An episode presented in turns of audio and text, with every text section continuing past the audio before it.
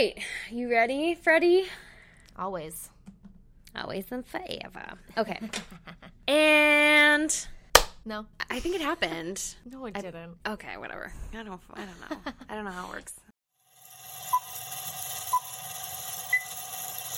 Love that. Love that for us. Yeah, me too. Welcome. Hi.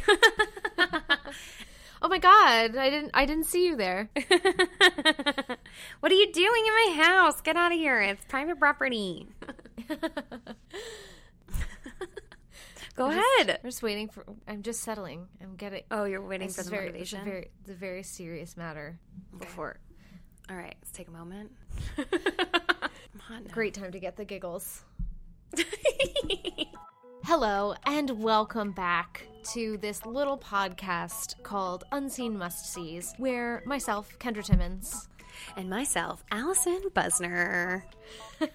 watch all of the movies that we've never seen before that everyone else wants us to watch. Mm-hmm. And I would go beyond that. I would say more than just wanting us to watch it, they are pissed off and personally offended that we haven't watched them in some cases. Enthusiastic, enthusiasm, passionate. If they feel it in their loins. Yeah, the nice way of saying that. So here we are. We have watched we have watched a movie this week. And if you tuned into the last episode, you know that we watched the movie Moonlight, which is an Oscar-winning film that was released in 2016. So probably the most contemporary movie that we've watched so far, which is kind of cool. And so just in case you missed it, we'll do a quick recap. This movie was about a young African-American man who grapples with his identity and sexuality while experiencing the everyday struggles of childhood, adolescence, and burgeoning adulthood. So very much an actor's movie. Oh yeah, big time. Mm-hmm. It was a master class. That's what we watched. That was Yes. a a lot of things were good. A lot of things were good, and a lot of the films, a lot of things were really good. But it's interesting to watch this right behind Singing in the Rain. yeah. Super different. Yes. And Singing in the Rain, we kind of discussed how, like, the forefront was dancing. Dancing, singing, and acting was last. Acting was first here, big time. I think it really stood out. The chops on these actors was phenomenal, insane. Shivers. I, cr- I fully cried, couldn't watch at certain points because I just felt so I just connected so much to these characters, the three parts of it, and having, you know, this one character evolve, or actually all of the characters evolve through these three acts. But my gosh, no one slacked. The kids didn't slack. That's rare. Kendra, you know, as like Yeah, I was gonna say. I I think to me the I have seen stronger child actors, but they were still very strong. You know what I mean? Yeah, I've seen stronger child actors, but it's so, so rare to find a really strong child actor, to be completely honest. A lot of the time, they cut the kids out because the kids, and, and, you know, to be fair, there were some moments where I saw the kid go, okay, now I need to react. Mm-hmm. Or, okay, now put your head down and shake and be like, oh, dang it. You know what I mean? There were those moments uh, with those kid actors, but there was so many vulnerable moments with those kids too Yes. Vulnerable and authentic moments with them, which is very rare. I find a lot of the time kids are so tense around a camera. I didn't feel that with them at all. I feel like if you're going to watch this movie at all, never mind the story, the story in itself is phenomenal and really gives you kind of a window into a world that you and I are not privy to whatsoever. So if you want to watch it besides that, besides that, we have these kids that kind of. I felt like they mopped the floor a little bit. They were very, very good. I was very impressed. For kid actors, I was extremely impressed. The only other kid actor that I can think was like as good was, I think it was, um, she's an adult now. There was a film with, people are going to be screaming when they listen to this. There was a film with Tobey Maguire and Jake Gyllenhaal and Natalie Portman. I can't remember the name at the moment. It's really bad. But Tobey Maguire came home from war and he has two daughters with Natalie Portman. Oh, I just I need to look it up now. Now I'm gonna for it. shoot myself in the foot. No, I'm curious as well. Yeah. It's rare sometimes when a scene from a film kind of sticks with you so intensely and the one scene that sticks from the film from this movie is with this child actor. Brothers. There you go. Mm. Would I say it's like a fantastic film? I didn't love it, but I remember there's this one scene with this child actor, and I can't remember the character's name. I'm going to assume her name was Isabel. Bailee Madison, I think, is She's great. The yeah. So she's holding this balloon. Tobey Maguire is like, "Stop, stop it, stop, stop touching the balloon." And then he snaps, and she looks up, and she just is fully in tears, and she goes, "Why did you come home? We don't want you here." I remember being like a because I think it was like 2009. Yeah, so I was like 19 when I saw it, and I'm like, "Oh my god, I'm not even that good. I'm not that good as that kid." That's always kid- humbling. I know. I felt like these kids were were really good at what they did. Yeah. I agree with you. I think just slightly under. Like you said, there were a couple moments where I noticed Yeah. that there was a bit of distraction or a bit of out of their out of their element, and I, that might just also be because the actors playing the older versions of them were so good. You know, like if those kids had been in your average film, Yeah. I might feel differently. But I think when I have to like stack them up, in my personal opinion, when they were younger is the time where I was the least impressed. Not to say that it wasn't still impressive. Does that make sense? Yeah, makes sense. Yeah, absolutely. No, every every person the casting in this was fantastic. The fact that the lead character Little Chiron. and then Chiron, yeah, and then Black because they're playing the same person, physically those people looked alike. Yes. and they also did the same mannerisms. They fully they fully felt like the same person. Yeah, it made you wonder what parts they filmed first. i was thinking like did they you know intertwine moments or did they you know film a block film a block film a block? It was so fascinating to me. And even the kevin character especially the kid to the teenager i felt like that could have just been filmed years later. Those kids seemed exactly the same to me they Yeah. were so so good they were so good the casting was amazing Yeah, casting really hit it out of the park. seriously Because it's hard to do. Yes, it is so hard to do. We see it kind of all the time where you want to cast a younger version, so you get a kid who's trying to act like the old, and it just doesn't, the connection just doesn't happen. And this was seamless, seamless. And the only reason why we know to look for that kind of stuff or even to think about it is because we're actors and we've been part of the casting process so much. Yeah, and it's interesting that it does make such a difference because there, again, flashback is a thing that is used through a multitude of different storytelling mediums mm-hmm. because it's effective. Like, it's cool to see who someone was versus who they are now. Mm-hmm. And when it is done well, the difference is incredible. And there are lots of shows who have nailed it, and other shows where they took no consideration at all. They were just like, oh, yeah, they're kind of, I don't know, similar ish. And you watch it and you're like, that person wouldn't grow into that person. And they've mm-hmm. already lost me. So I think that to have pulled it off so almost effortlessly. Mm-hmm.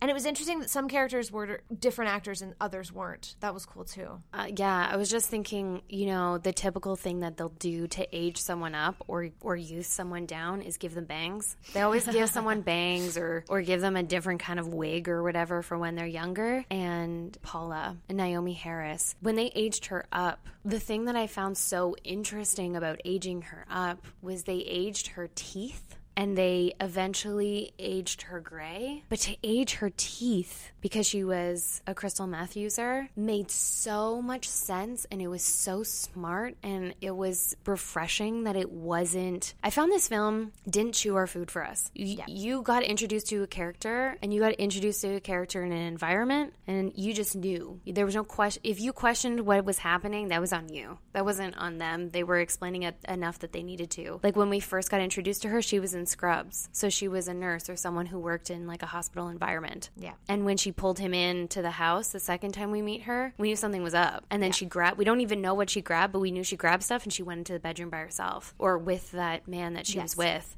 And, and so there was no need to over explain anything in this film whatsoever. And I want to see more films like that personally. Yeah, it's really cool. It just shows how good the script was. Yeah. They didn't pull any punches. There was nothing left in there that didn't need to be in there. No. Like a lot of faults that we had with the old movies where it's like, oh my gosh, why is this? How did this make the edit? We don't need it. There was none of that in this movie. Mm-hmm. Everything was really purposeful. Yeah. There was no additional characters that we didn't need. There was no, you know, additional lines that we didn't need. The fact that the lead character didn't really talk much was kind of amazing. Yep. You could tell, like, struggling to express himself was part of his characteristics. So he kept very much to himself. It was also a film that I found to be the meaning of this when we so when I was thinking about the musties while I was watching this, right? Because I was thinking about the categories that we go through. So the brain, the script, whatever, all those things that we've created. I was thinking about the message and the message of this film was the cycle of all of us, and I'm not going to include you and me, but the cycle of, you know, the problem in society. He yeah. started off here. This man came to try to help him, unfortunately passed away, which also I'm so glad that we didn't see him mm-hmm. pass away, you that we just, it. Act Two showed up and we just knew he wasn't there anymore. Yeah. And it was because of this vicious cycle that these people were are unfortunately born into. And then, you know, full circle act three, he's exactly where that man was, where Juan was. Yeah. And I just was thinking about there's a, there's this YouTube channel called Soft White Underbelly. It's about people who live in Skid Row, but this famous photographer, his name is Mark, he travels North America and he interviews and gets to know a bunch of people in different circumstances in this really cool kind of just documentary style type of way. So I watch a lot of those documentaries. And watching that reminded me that we as like a society and government, I feel like we're putting our money in the wrong place. Imagine yeah. if we took all the money and just put it into that kid, little, when he was little. Yeah. If we just took all of our government money and just put it into those kids, how different that kid's life would have been. Yeah. I just feel like, I don't have all the answers, but I just felt like it was really obvious that, like, it obviously has to start with the kids. That's what I got from it. Yeah, yeah, that it's it's it's really important to invest money in places that make more sense and listen to the people who are educated on the subject because that's yeah. the other thing too is that like all the time you even see like fundraisers where they're like we're going to put the money towards this community center and we've spent hundreds of thousands of dollars on the event itself. Yeah. The moment for me is when you saw the turn in Chiron's life where he gets the shit beaten out of him by a friend and is sitting in the counselor's office where she's like, Well, you got to press charges. And he's going, If I press charges, this is going to get worse. Like, yeah. you aren't understanding what my problem is. Yeah. And you saw that turn in him where he fully broke and went and just broke a chair over the back of his bully because to him, that was it. And from that moment on, he hardened and something changed. Mm-hmm you're 100% right. If he as a kid had been taught in school about sexuality and feelings, how to express yourself, and all of those things that, like, we're even seeing it now with a bunch of states trying to ban the word gay from the vocabulary of children. And there's another one coming out where they're trying to ban kids from being able to go to, to drag shows. Like, just things where it's like, I don't know, it's just so obvious to me that what needs to happen is that, like, we need to be better educated about how to be empathetic to one another. Mm-hmm. And, like, what the world has to offer. And just put more money into education in general. Yeah, that's a huge one. I also wasn't upset at his bully, at being his bully. I kind of was just like, you guys are all in the same environment, yeah. and the oppressed will oppress. It just happens. It's just historic. It, it happens, and yeah, and it's beyond the kids, and it's also two things like just very much so. It is important to start at the kids, but it's also about you know getting help for drug addiction. Is having resources where people counselors can come in. Yeah, where it's having clinics where people can safely use needles mm-hmm. that aren't dirty that aren't like protecting people who are going through things again with empathy versus this corporal punishment idea we have where it's like, oh, if you just punish them for doing it, that yeah. is going to solve the problem. And you're right. It's it's 100% mental health at its core as well. We've been in this war on drugs for how many years? Since the 80s? Has it been the 80s? I think something yeah, like that. Ronald Reagan was in charge. We're losing. If they're in war, it's lost. Okay, let's let's white flag and try something. let's something try else. something else. Yeah, honestly, in Act Three, when his mom was still there, I was shocked. Yeah, because she had two options: getting clean or dying. That's what that's what her options were. And again, that lack of exposition, where it was like there was no communication that she had gone and gotten help, except for the fact that he had a visitor sticker on his shirt. Yeah. So you knew in some way or another he was visiting a facility that she presumably was in. Like it was really wonderfully subtle. Yeah. Storytelling. Yeah. But, you know, it was a it's a film that makes you think about a lot of things.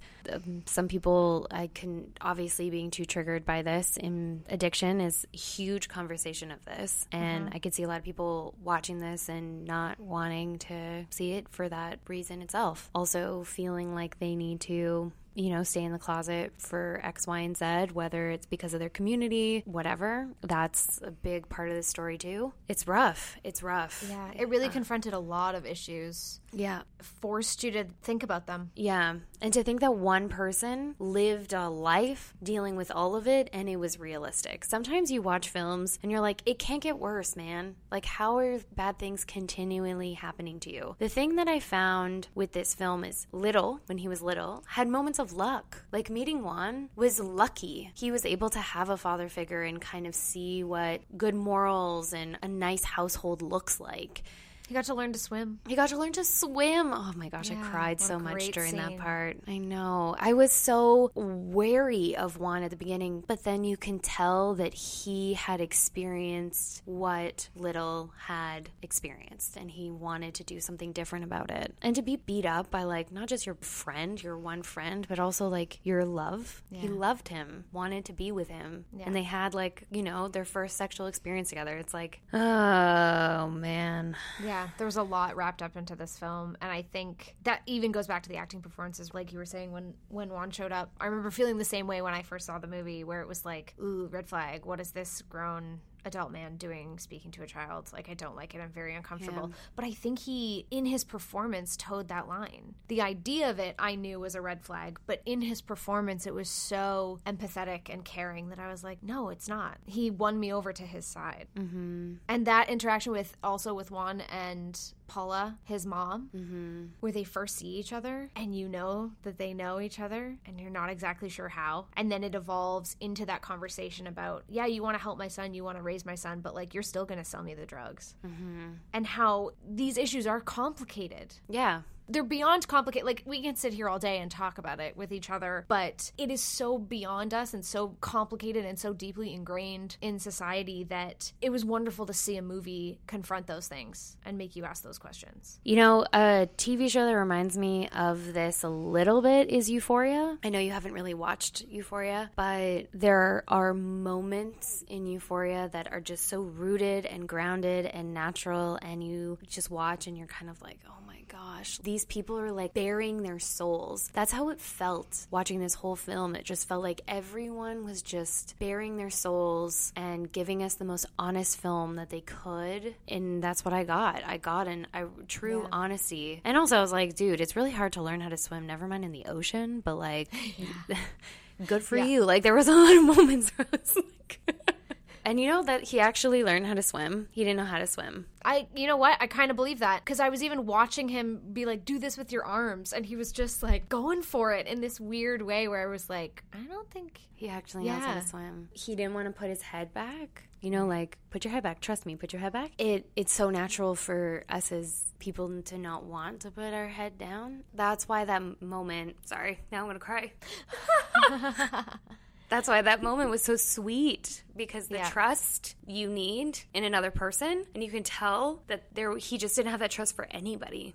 No, And to like, you know, do something as vulnerable as swimming was like, wow, a big deal. yeah, big deal. It was really amazing. It was a good movie. I really don't see anything wrong with this No. movie, to be completely honest. And like you said, like everyone put their heart and soul into it, and that goes beyond acting. It goes beyond directing. Yeah. Like I would argue, it was some of the most beautiful cinematography we've seen so far. Mm-hmm. Where it was just like I thought it was so cool. I had the opportunity. I think I mentioned it in the last episode where I had seen this movie already because 2016 was a year that I decided I was going to watch all the Oscar movies. I go in and out of that desire. So it was really cool to watch it a second time and focus on the things that I may not have gotten in the theater because sometimes you are really focused on trying to zone in on the story or pick something out that you find comfort in that you kind of like miss the things that are going around outside it. And for me this time it was the cinematography where I was like it's it was so cool the choices that were made with the camera work to have chaotic moments the camera's circling and it mm-hmm. feels very mo- a movement but then when they're at peace and just talking the camera is very still and like there were conscious choices as well with the lighting where it was like in his home when he was there with his mom or when he was there by himself, the lighting was very dark and very dim. And the lighting when he was at school was like overexposed and way too bright to kind of show that he was not comfortable in either environment. But the moment that he was settled in with Teresa and Juan, those colors were like bright and calming and peaceful. Like there's one note I wrote in particular when he's got his arm out the window and is like moving it with the movement of the car and you see the clouds reflected in like the bright blue of the cart. Like it was just beautiful and peaceful. And it was really cool watching that a second time and seeing there was not a frame of this film that was not thought out. Yeah. It's, this is the year of the Oscars where they said the wrong person, right? Yeah, they announced that La La Land had won, but the presenter had the wrong envelope because Emma Stone had just won for Best Actress. Uh, and so he had the wrong envelope in his hand. Because you can see it. If you go back and look, he has the envelope and he kind of opens it and he's confused because it says Emma Stone. But the movie says La La Land underneath. So he just was like, oh, I guess this must be it. And then ends up eventually saying La La Land. And it was a really conflicting moment. Like, I watched the Oscars that year and I, I can't speak to what actually happened, obviously. But when they announced it and everyone went on stage and they were making their, so excited, they were making their acceptance speeches and someone is running around because someone knows it's wrong. And as they're trying to figure out what's happening, there's obvious chaos going around. A lot of those filmmakers continue to make their speeches Oh no. until I didn't watch someone this at all. yeah, until someone stepped in and was like, no, no, there's been a mistake. The wrong movie was announced. Moonlight, you won. Get up here. And passed it off. And it was really unfortunate for that to happen because then that's what the news cycle was. It wasn't Yeah. the fact that this was the first film that featured, I think, almost exclusively black actors. Mm-hmm. There was white background, but not any white. Uh, Yeah, and I think also the first film to win for a storyline that mainly featured someone who was gay. Oh, really? Yeah, that should have been like there. There have been many people who have won Best Actor for portraying someone who is gay, but in terms of like Best Film, I think it was the first, if not one of the first, and that's what the news story should have been about. But instead, it was oh blunder on stage and who's at fault and and, and all of those things, which was really unfortunate. Because, in my opinion, this movie was significantly better than La La Land. I haven't seen So- La La Land. Um, Also beautiful, really, really good performances, really entertaining, really relatable as an actor. But in terms of like Oscar worthy, this this film that year was was that. So it was nice to kind of see that happen. Because again, in a really opinionated world, there's a lot of times where films win Oscars where I'm like, oh, really? That doesn't make sense to me. But that's me. So yeah, a real switch from Singing Rain. yes. They Yes. had no problems. No, they had None. nothing. None. Oh, you can't be a star to the same extent for five seconds? Literally? Switch. No, everything's going to be fine. We've exposed the evil person. And now it's like, Yeah. which one of you is the evil person? Let's identify you so we could protect this beautiful young man. Yeah. Ah, so intense. But like, will I watch it every weekend? No, I will not because it's too much. But will I watch Singing in the Rain maybe every weekend? Probably. yeah, to lift lift you out of it. Maybe you have to watch Singing in the Rain right after this. I feel like I'm not. A, I feel like I shouldn't. No. no, I feel like that's not the right thing to do. so, uh, do you want to move on to two truths and a lie, or let's let's do it. let's do it now that we're really down in the dumps? okay, so the director, who we haven't even mentioned his name, Barry Jenkins. Barry Jenkins. Yeah, Is it Jenkins? Wait, is it Jenkins? Jenkins. No, it's Jenkins. You're right. Barry Jenkins. Barry Jenkins said he didn't want. So the three actors who played Kevin and the three actors that played, I keep on wanting to call him Little, but I know that his actual name wasn't Little. Chiron. Oh, Chiron. So the three actors that played Chiron and the three actors that played Kevin, they weren't allowed to meet each other. They actually were purposely not allowed to meet or watch each other perform because he wanted them to come up with their own character, their own character development. Just, just That kind- just seems so impossible to me based on the performances. right. But continue, continue. That's one. Two, most actors on this film, it was their first time acting. It's their first time on set, their first acting job in general. But there was one executive producer that really believed in this film who was a big time, big time, and that's Brad Pitt. Yep. So that's two. Okay. And then third, this film took 96 days to shoot, over a year and a half. Um, and that's because Barry wanted, he filmed it in acts and he wanted the acts to be completely different. And everyone was so submerged, like we said, everyone was so exposed that the crew and him and him, himself, all the actors, he really wanted it to feel like we were stepping into a, a new part. So there were breaks in between each act so that the crew can almost like feel like they're being reintroduced to a different Cool. experience. So that's the three. So actors not meeting, Brad Pitt's an executive producer, and the I'm so tempted to 96 Google. days. Don't you dare. I know. I would never. Allison would catch me. Okay, so I again, I already said it. I find it very hard to believe that these actors didn't collaborate in some way about how the character would feel or what they would look like. Like I think that's quite a feat. That could also be said for directing and casting though, because if they know what it is, they can steer them in the right direction. So it's possible. It's possible. Two, I know Brad Pitt notoriously loves to put his name on things. He was a very similar a supporter of 12 Years a Slave. Exec produced that. I think he's exec produced a, a lot of other projects as well, so that could be true. Although I don't remember there being a lot of press about it at the time, which I feel like there may have been. And then the last one, that one kind of makes sense to me and was oddly specific with mm-hmm. 96 days, which again might make it overcompensating and might make it a lie, it might not. So I think I am not nearly as sure or as confident as this answer as I have been in others, but I think I'm going to go with number one is a lie. that they weren't allowed It's to meet each other. true. No way. Yes. So I'm sure there were people, you know, steering them in the right direction, but Barry was kind of like, read the script and I want you to come up with a character. And he mm-hmm. just trusted in his cast and that they would, which is crazy because the manuscript, like everything was so on point for each age. I would say less so for Kevin. I agree with you. I think young Kevin and teenage Kevin were very similar. He was the only one that felt like, the older Kevin. yeah, felt like not weak at all, like still a fantastic performance, but Mm-hmm. felt a little disjointed, which which could have made sense when he was talking about going through stuff and having a kid too young and like that. I've seen that drastically change people, so it's not implausible, but I Mm-hmm. think not as strong as the Chiron trio. I feel like for Kevin, he lost some of his goofiness when he got older. Yeah. But Chiron was the the looking down and not being able to make eye contact. I feel like that was all in the script though, so they must have gotten it from that. But yeah, so the cast did not So what's to. the lie? What's the, lie? the lie? lie is the 96 days. I just made that Ah, up. I think they filmed it in 25 days or something like that. They just shot it really, really quick. The whole thing. They just banged it out. to just be in that in those locations and Yeah. I think that Jenkins spoke about how, if I remember correctly over reading some articles, this is based off of a play, which is, cool. I think, called Moonlight. But I don't think this play has ever had a, or maybe it has had a theatrical release. Or not theatrical release, a stage performance. But it's based off of a play, but also it's like a collaboration of his life. Like, I think Paula is based off of his own mother, and he grew up in Miami. So I, I think it's the two yeah. combination. So I think yeah, they were in Miami and they just were like, let's get this done. But um, but yeah, pretty. I'm pretty good at this game now. get you within 96 days. That's right. I every time I should know if there's an extra detail. It's a pileable. well, it's there to trick you. I'm a little trickster. Woo! Well, well done. Congratulations, I guess. We're gonna do musties. Yeah, we are. We're gonna must it up.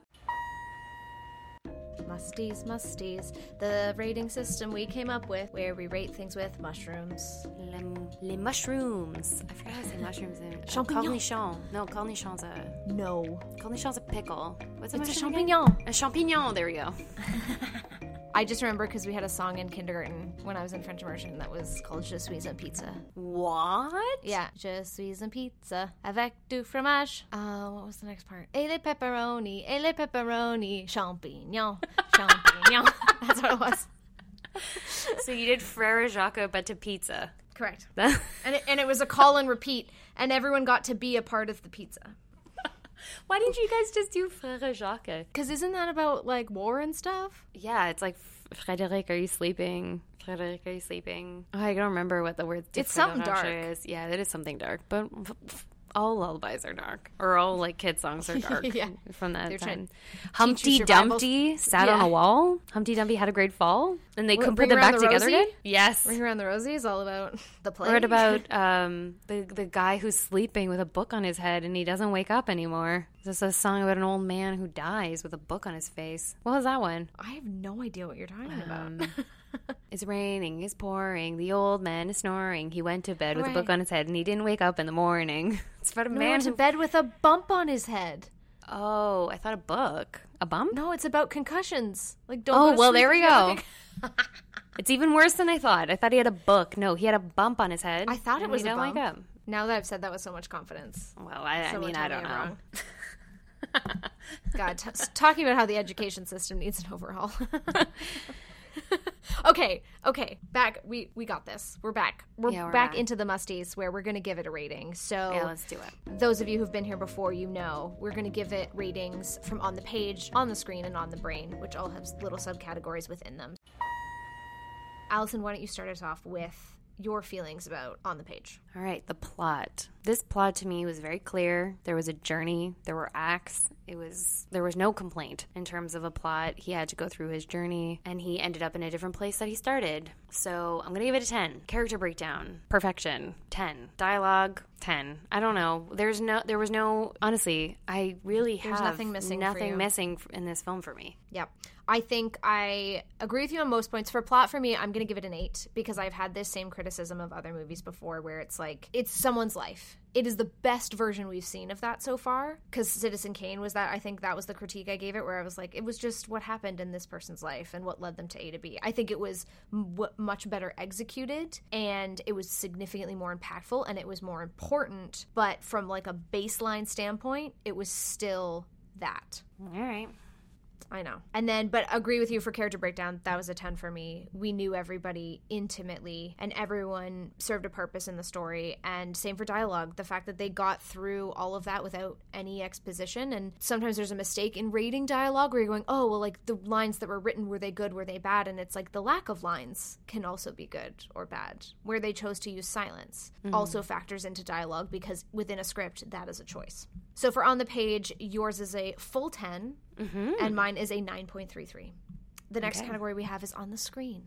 Production value. So I get what you're, I get what you're saying in terms of color and warmth and all that kind of stuff. I feel like because the acting was so strong for me, the production value wasn't as strong as the acting or the directing. So I'll give it a nine just because I didn't feel like there was anything that was okay. So when we're talking about 2001: A Space Odyssey, there's just like moments where I'm like, what did they do? I didn't feel like that. I also didn't feel like I was looking at it though. So it was like Right. close to perfect for what it was, but I don't feel like they did anything that was just like revolutionary in a sense. So that's where you're losing that one point for me. But other than that, it was really, really perfect. Acting, perfect. I just, I, okay, the kids weren't as good as, okay, 9.5. Just because, yes, like there were moments where I could see it, but other than that, I just, oh my gosh, Paula? The average. Oh, I know. She was incredible, and I She's remember there being. incredible. I remember there being a story that came out where she was offered the part and she turned it down because she Yeah. did not want to perpetuate the stereotypes of black women in these circumstances and then kind of got a call from Barry Jenkins who was like no this was my mom. Like this is this is why this is important. And it kind of changing her perspective and the power in not only her performance but also her ability to look at it and go I'm going to get this right Yeah. it's not going to be a stereotype it's Which going is to feel so important. so authentically real. Yeah, because that's the thing that, you know, really The Wire did that too. They I felt like everything was very not a stereotype, but really authentic to I don't know if you've ever seen The Wire. It's an HBO one of the first HBO series. It's about uh, Baltimore and about basically uh, a few things that happen in Baltimore, but it really follows the storyline of a certain group of kids that are on the street and yeah, they they do a really good job of that as well. But she's uh, she's absolutely right. And and I'm so glad that she did the role because she just really did it justice. I've loved her for ages. She is such a versatile actress. Ugh, I She, know. She can do absolutely anything. She's. I just hope that she works forever and ever and ever and ever and ever and ever. And whatever it is, I'm a, I'm gonna go watch it. Yeah, directing. I would say it's perfect. Um, ten. I don't know. It's like down to, you know, the the moments of the voiceover and then there was a still or a slow-mo of the person and you heard them speak and it was it just showed the moments of like polarizing and fear and it was so good. It was so good. Yeah. I, again, am in the same mindset that you are. I'm actually going to give production value a 10, having gotten to watch it a second time. Mm-hmm. I really noticed the effort and the thought that went into absolutely everything. And that's down to the color that we talked about. It's down to the makeup, the aging, which we also talked about. Also, when he, poor um, Chiron was like beat and he had the cone up his nose and he had all the, the things on his face, I was like, I've seen a million people beat up on screen, you know, from action movies to whatever, to, but it felt, it hurt me. I felt the pain that he was in. Mm-hmm. And I just thought it was wonderful in the use of like the ice water with the blood and like uh, whoever sourced the vehicles, whoever sourced the costumes. Like there was nothing for a second that took me out of this movie. And I think that that goes to the crew and and the directing and just production as a whole. Mm-hmm. Acting and casting, I agree with you. 9.5. Like I said, the kids they weren't bad. I no. hope that no one takes me. I just there were a couple moments that felt like they were just maybe a little unsure. Yeah. And maybe that was a design to make it feel authentic and make it feel real and not handing them exactly what they needed. Mm-hmm. But I mm-hmm. did notice it in comparison to the others. And then also directing for this gets a 10. The fact that those actors did not meet one another and discuss or get Insane. to watch each other perform and they still were able to veer them in the right direction and then on top of that edit through the camera and like have those those artistic discussions. I felt like the director had a hand in everything, which I haven't really been able to identify in a lot of the movies we've watched. That's true. With the exception of Do the Right Thing, I think. Yeah, that was more, very obvious. But I'm forgetting. Yeah. But but yeah, just very. I felt the director's hand in the success of this film. And we're now onto the final category, which is on the brain. So on the brain, suspending reality, suspended. Even to the point that like when he did get beat up at school, I covered my eyes and I didn't watch and I just cried because I felt like I was witnessing that as a as a bystander and I there was nothing I could do. So I was suspended in there. I was. So I'm going to give it a 10. Emotional connection. Did I I just said I cur- I covered my eyes. yeah. And I just cried during this podcast. So Yeah, you can't give it anything else. Yes. I give it a 10 because I was very emotionally connected. And when I found out that Juan died, I was so. You're going to cry again. I look at circumstances that I see other kids in and you just want to do better for them. And like I saw I saw all of it in him and he didn't even say that, but I knew it. Also like kid, the kid who was his bully, I saw that he was going through the same stuff. Like I knew, I knew that. It didn't have to be said and we never saw it, but I just knew it. And so, yeah, emotional connection 10. Recommend. You know, here's the thing about recommend is like I think I have to take into consideration what the person's going through. Is it a really important film to watch? Yep, absolutely. I think it's an important film to watch for like teenagers as well. Like, yeah. I felt like this was a film, yeah, for adults, but this was more of a film for teenagers just to have a perspective of other people that are going through similar situations in different circumstances. Because, you know, identity crisis is something that you go through in high school 100% and to see that there could be other elements on top of it other than just having that identity crisis and wanting to figure it out i just think it's it's awesome so for teenagers one for sure but i would have to think about the person i'm recommending it to in a sense if that does that make sense yeah, just to be like i, I don't want so. you to get triggered you know yeah. like the amber heard and, and johnny depp trial just happened and like mm-hmm. you know people were just watching it like whatever like it's like it was tv and i was just like dude like they were talking about some dark dark, dark things. Someone could be watching this and just, you have no idea what they're going through. So that's what I kind of feel like with this is like, you don't know, you don't know. And it's so realistic. So I would give it a nine just for, or maybe even an eight for that. But not because it wasn't a fantastic film, but just because I would have to think about it a little bit. And the message, yeah. 10. I think the message was a 10. It made me think about all of these, these really intense conversations that many, many people are having, a lot of experts are having. And I'm just, you you know, sitting there and watching them. I'm not part of the conversation, but it made me think about a lot of really intense, you know, homelessness, drugs, homophobia, racism, sexism. It made me, you know, you were constantly getting all the messages left, right, and center. Yeah. Anyway, yeah. So that's what I said. I agree. I think for me, suspending reality was also a 10 for all the reasons you said. Emotional connection as well. I thought, yeah, there wasn't really anyone in this movie that I didn't care about. Yeah. I even cared about his mom, even though she was like, quote unquote, the villain. Yeah. Especially that scene between them at the end of the movie Yeah.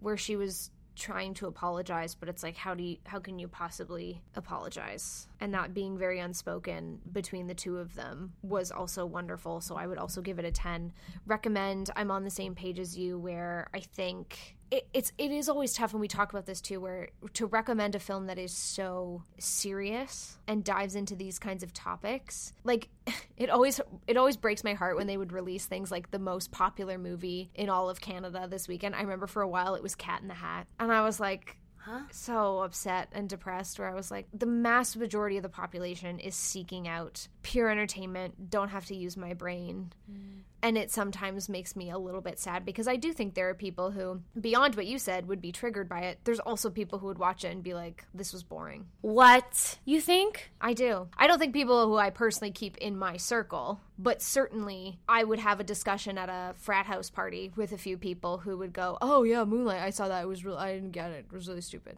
you don't think Oh, you'd have that conversation with someone? I think no. Well, like there's a reason why you know there's a how many uh, Fast and the Furious like people want people want to just like have fun. They don't want to think. You're right. Yeah. So, which doesn't mean I'm not going to recommend it to them, you know? Because Yeah, I think it, just I so think it still is important to see. Yeah. And I'm trying to think of all the movies we've watched so far. If you could only recommend one, Mm. What would it be? And that's an interesting way to look at it too. I still think it would be do the right thing because I feel like there's um, more, like you're saying, in terms of like I guess uplifting. There's more moments like that in do the right thing. Yeah. So I feel like the people who would be bored, which shame on you, but the people who would be bored would maybe get through do the right thing to the end. You know what I mean? And maybe get the message that way. yeah. I don't know. What do it's so think? tricky. I don't know because I think if someone said to me, "Hey, is Moonlight a good movie? Should I watch it?" The answer would be yes. Yeah.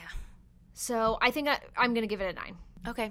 And then for message, I agree with you, 10. There were so many. There were so many that also were like unspoken because it was personal messages. It was like looking inside. Like one of the lines I wrote down that Juan said to him is that you can't let someone make the decision of who you are for you. Yes. And the idea that that can apply to literally every person on the planet yeah. Is so in, it's such a gift that's so incredible beyond all of the other things we've talked about like systemic oppression and these cycles that people get trapped in Yeah. drug like there were just beyond messages Yeah. I think about basketball diaries. I always think about basketball diaries because I felt like that was a shock. You know what I mean? Like that was shocking. Maybe because I was so young when I saw it, but like I was beyond shocked when I saw that film because it felt like it just felt like I was watching a naked man walk down the road. Do you know what I mean? I was like, what is happening? And there's a lot. yeah someone should do a count for how many times Allison has brought up basketball diaries the course of this podcast. The basketball diaries was too And Grease. much. it needs one too Yeah, that's true. I talk about Grease a lot too. Oh man. but yeah there wasn't there was a message in here for everyone i think is my point where it's 10 out of 10 Yeah. in terms of like if you didn't get one message you got another one Yeah. Yeah, for sure. So, how, where does that leave us? In, oh, I don't think I did a sum up of the other category. On the screen, your average was a 9.5 and mine was a 9.83. And for On the Brain, your average was 9.5 and mine was 9.75, which means the average of this film, yours overall, was a 9.67 and mine was a 9.64, giving us an average of 9.65, which I think makes it the highest rated. It's right under Do the Right Thing. No, Is it's- it? Yeah, Do the Right Thing is a 9.82. Okay. Yeah. So yeah, it's the second highest rated film on our list. Do the Right Thing is first. Good place. Yeah, I think Yeah, I, I think it's a good with. one. So now for the Bechdel test. So it does not Yes. pass the Bechdel test. Now, as I was watching this, I was thinking the Bechdel test as we have discussed many times on this podcast, has been created to to expose gender equality, right?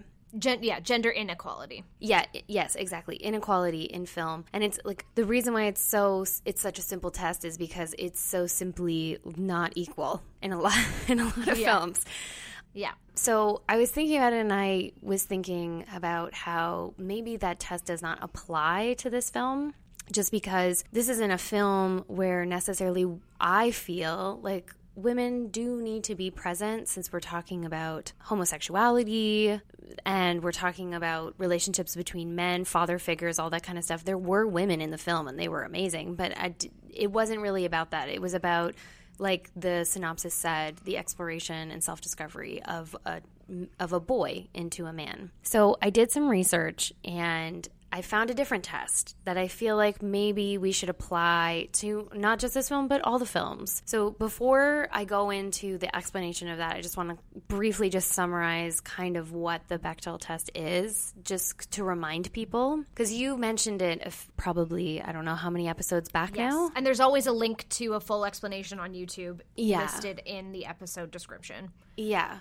So the Bechdel test was named after a woman named Alison Bechdel, and she was a illustrator and a comic strip writer. So she released a comic strip in the comic book, or I, I think it was just an issue of Dykes to Watch Out For.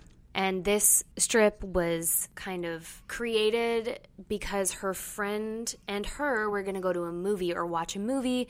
And that friend was named Liz Wallace. And she's, Liz Wallace said, I don't watch a film unless there's two women in it. And so that's why she created this. It was a joke and it turned into something that we kind of take seriously now. Yeah. So the three points of a Bechdel test is one, there has to be the original one. There, it's it's evolved. So the original one is there has to be two women. They have to be named, and they have to have a conversation about something other than a man in the film. Yeah. And if you've been listening to this podcast, many, many, many, many, many films do not pass this test. And it's kind of funny, to be completely honest. But, you know. Yeah. And I think that's something we included because we are women. So it's something that we notice where it's like it is Yeah. annoying to go to a movie and not feel as though you are represented. So that's why it was important for us to include it in our podcast. Mm-hmm. And Allison brought up a great point that there are also other things missing in movies that Yeah. are important. Yeah. So I think the Bechdel test is the most popular because it's been around for, you know, since 1985. But there has been a new test created in 2016 when this film came out, and it's called the Duvernay test. So the Duvernay test. So Ava Duvernay is the director of Selma, which is actually a film we're going to be watching in a few weeks. So it was named after her. So she didn't create the test. It was named after her, which she's actually pretty proud of. As she should be. Yeah.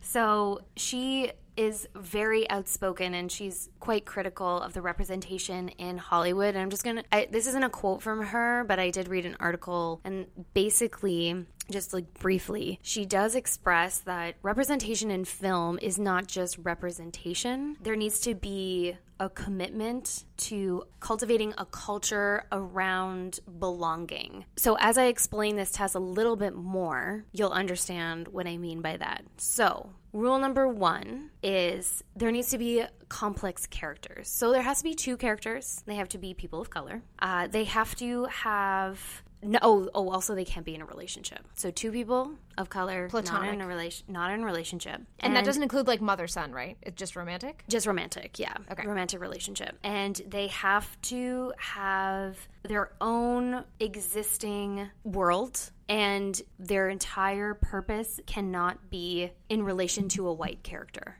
if that makes sense. Yeah. Rule number two is the people must have names. These two people must have names. Similar. We're Yes. familiar with that one. Yeah. And then rule number three is they have to have lines and they have to have a conversation in which they are not talking about a white character. So, similar to the Bechdel test in the sense that, you know, names and have to have a conversation that's not about a man. So, th- this, I feel like this test applies to this film because, the like we mentioned, the whole cast is people of color. Some background was white, but other than that, it was not a film. It was in a film for the Citizen Kanes of the world.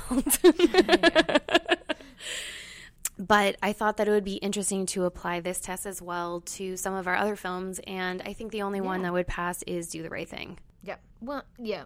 I'm pretty sure. Again, just having to do it with Yeah, C- Citizen Kane. Seven Samurai as well. Oh, Seven Samurai. Yes, Seven Samurai. Seven Samurai. Do the Right Thing. Uh, those are the only ones that pass Yeah. That test, which uh, which is is also a, a very important um, important test. It's only been Yeah. around since 2016, so let's make that one popular too. Yeah, and I'm really excited that that you brought that, Allison, because I think that it goes to my ignorance showing, where it's like, yeah, this part was really important to me because as a woman, it's something that I notice, and being able to bring in other topics that other people are experiencing and kind of go beyond my worlds, I'm I'm really excited to do that. Yeah. Also, you know, we can only make change within our 10 block radius. That's kind of like the quote that people say that you really only are affecting change within your 10 block radius and whatever's going on in your world that you can fight towards is a good thing to fight fight for. And in your world, in the world that you and I have been brought up in that has been I'm not Debbie downing us or anything, has been quite sexist. Um and you and I have have our own personal stories towards that ha- that are not pleasant. Yeah, it would be in the forefront of our minds because that's the thing that we're dealing with every single day, but that doesn't diminish and like you said, we should always be thinking about people in other circumstances, but I'm not going to harp on us for not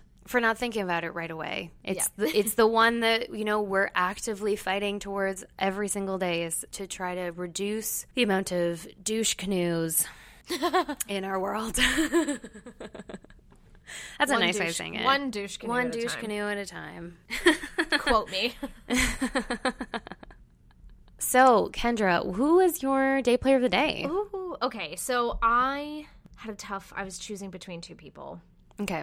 so I'm trying to predict what yours is. Ooh, I don't think you're going to. Okay, well that's good. Sometimes That's I good. always think that you and I are going to pick the same one, but this week I feel like It's we're not. be different. Yeah. Okay. That's fair. Okay, my then my choice for day player of the day is Mr. Pierce, who was played by Edson Jean, mm. and he played the teacher Yeah. who was in the background, kind of teaching class, trying to pull the students apart, trying to mediate what was going on. And I think again, talk about a character who didn't have a whole lot, but I knew his life story from Yeah. you know he was really committed to changing his neighborhood i could imagine that he was in the same situation and man our teachers do so much or try their absolute best with very little resources to turn things around in people's lives because you know, he was onto the bullying right away mm-hmm. in the classroom where he said something. He was like, nope, that's enough. We're moving on. And, you know, obviously wasn't able to control it as well as we probably would have liked him to. There was still a really a, like a wealth of performance in that in that character. And a lot of it was just his voice. Like he wasn't on screen for some of it. And I just, it really resonated with me. And that was the first one that I wrote down and the one that I would ended up going with. So, Edson Jean, good damn job. Nice. So mine is the kid that played Terrel. So Terrel is the bully, and uh, his name is Patrick Decile. I believe that's how you pronounce his last name. So we said earlier, I really felt like I I knew who this kid was, and I didn't even fault him for bullying completely because I kind of felt like everyone was just brought up in the same environment, and some kids are just. You know what else was really interesting about this film? They all were calling him like the F word before he even was sure What it was. what yeah what it was and if he was Oh, that scene gay. broke my heart. And I was like, how With is him it that- asking. yeah, how is it that like they all just knew, assumed, and called? Like I was thinking to myself, do you think he naturally was, or was this something that he just took on, or like that's what I I was curious about. Did everyone just see it and he didn't see it, or I think that's what the mom kind of insinuated when she was talking to Juan. that she saw it. And, Yeah, that she was like, you, you know, you've seen the way he walks, which She needed a noogie at some points. But yes, so a lot of language that these kids were using were very interesting and clearly they were learned obviously behaviors from other places and I thought that I saw I saw a lot in him. And he's done some shorts since this film, but he hasn't really like blossomed into doing multiple features and all that kind of stuff since. And I would like to send that energy out to him because I think he's really good and I think he did a really good job. And that whole conversation that he had with Kevin of like, hey, remember that game we used to play? And if like I call on you, are you going to knock him out? I just thought that that was really, really well executed, especially for a new actor. And uh, applause to Mr. Patrick. Yes, excellent choice. Yes. We all need that energy sometimes. Yeah, I'm sending it to you. Sending you all I'm of s- I'm that right back. booking energy. and everyone listening, you send me that booking energy back. That's right, you better. You better. I'm going to give you a nuggie. All right, so I think that about wraps us up for this episode, Yeah. which was another heavy one, another really good one. mm-hmm. I feel better for having seen this movie, which is always a feeling that you want to come out of it with. And if you would like to watch the next movie with us, next week's episode is Some Like It Hot, which is a very movie- different.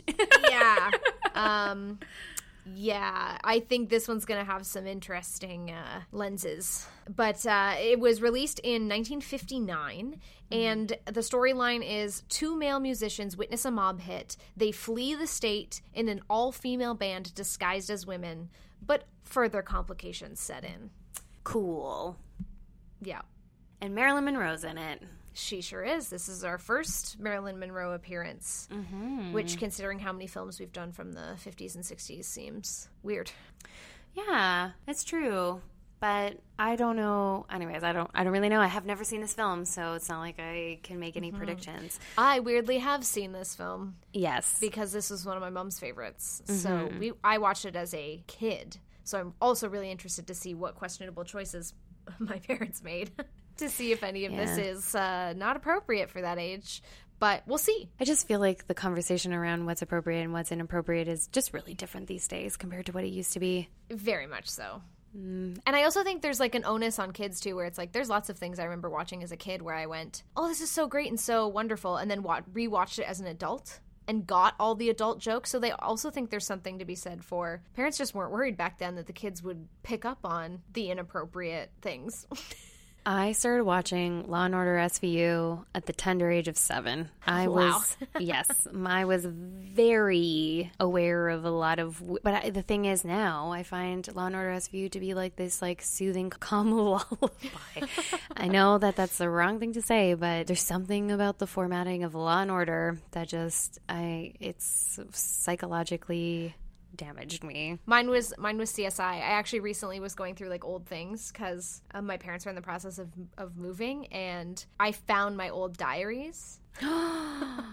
And let me tell you, CSI, when I was that age, changed my life. I wrote an entire paragraph about how wonderful CSI was. So, Wow, there you go. which go. one? The original one? The OG, yeah, Las Vegas. baby. not not the Miami. Remember? No. Wow! And he takes the sunglasses off. yes, Yeah, of course. so good. yeah, So no, not that one. I like the female detective on that one, but because they did a crossover.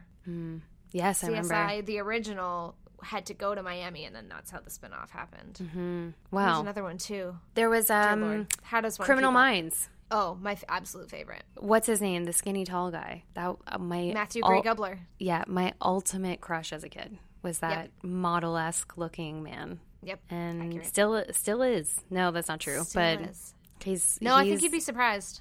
Dude. He's like there's something about a very tall, slender man that I don't understand. But I, I mean, none of you have seen Sean, but he's a very tall, slender man. Maybe we'll, with we'll gorgeous eyes. We'll post a picture of Sean. beautiful uh, freckles. on this episode's Instagram post. I know.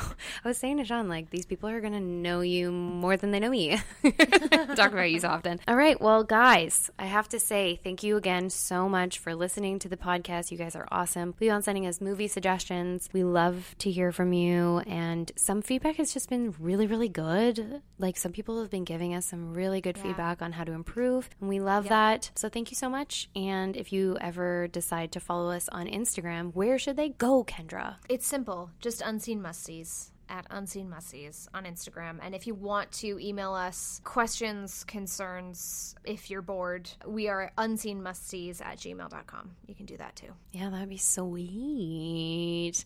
All right. Well, thanks again. Love the support. You know, make sure you do your homework, eat your lunch, and come straight home. And go watch movies. You better watch your movies or else I'm going to give you a nugget right in the caboose. Okay, bye, All guys. Right. Bye.